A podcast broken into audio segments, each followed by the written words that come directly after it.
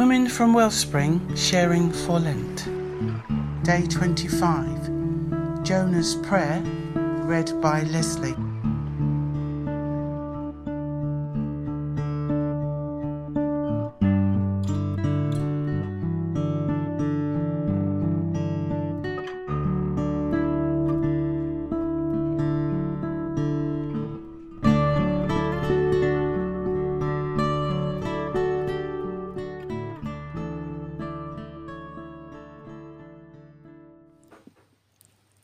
Jonah 2 1 to 9.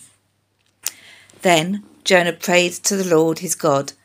From inside the fish, he said, I cried out to the Lord in my great trouble, and he answered me, and I called to you from the land of the dead. And the Lord heard me. You threw me into the ocean depths, and I sank down to the heart of the sea. The mighty waters engulfed me. I was buried beneath your wild and stormy waters. Then I said, O Lord, you have driven me from your presence. Yet I will look once more toward your holy temple. I sank beneath the waves, and the waters closed over me. Seaweed wrapped itself around my head. I sank down to the very roots of the mountains. I was imprisoned in the earth, whose gates lock shut forever.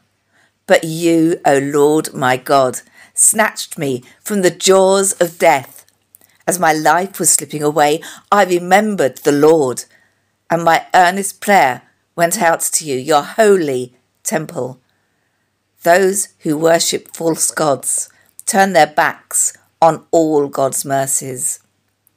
But I will offer sacrifices to you with songs of praise, and I will fulfill all my vows, for my salvation comes from the Lord alone.